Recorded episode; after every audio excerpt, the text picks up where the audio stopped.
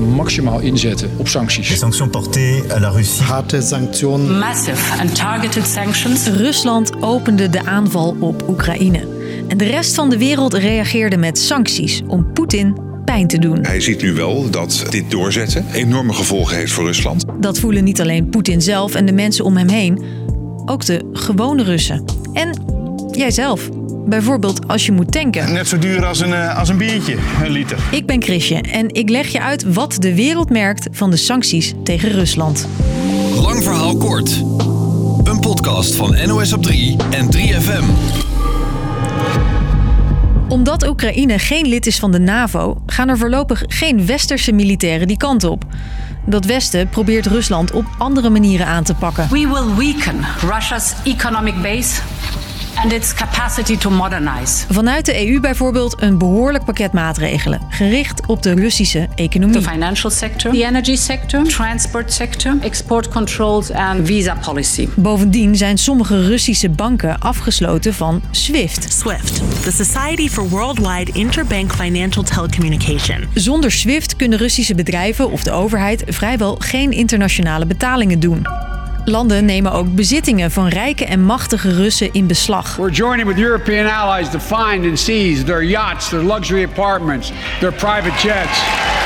We're coming for you. De jacht op de jachten is dus geopend.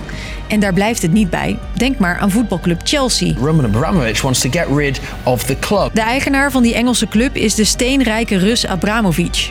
En die kan hem als privébezit worden afgenomen.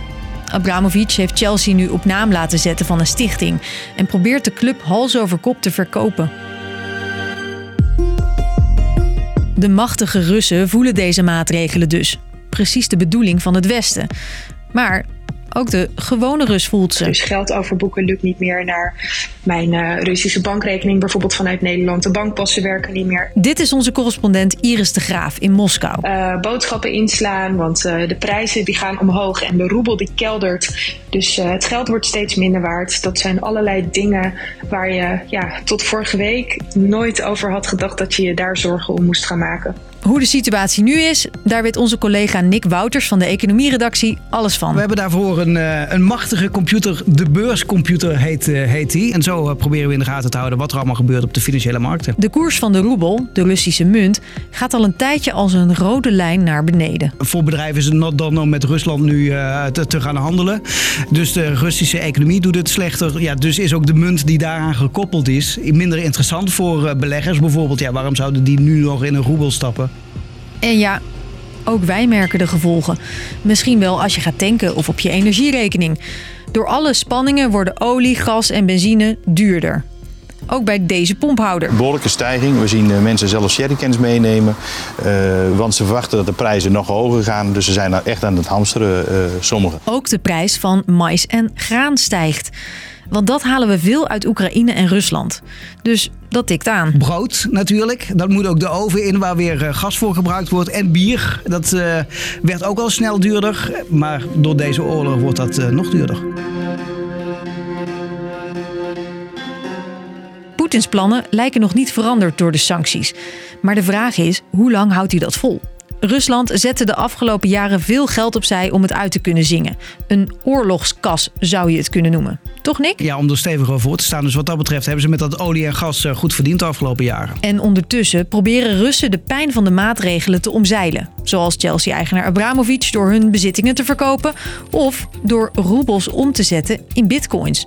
Al klinkt dat laatste volgens Nick makkelijker dan het is. Er zullen manieren zijn, maar dan, als dat naar buiten komt, dan worden daar ook weer nieuwe sancties opgelegd. Dus er wordt nu ook alweer gesproken over sancties op cryptobedrijven. Om te zorgen dat Russen ook geen, uh, geen uh, cryptovaluta meer kunnen kopen. Dus steeds als Russen de sancties omzeilen, komt het Westen met meer sancties.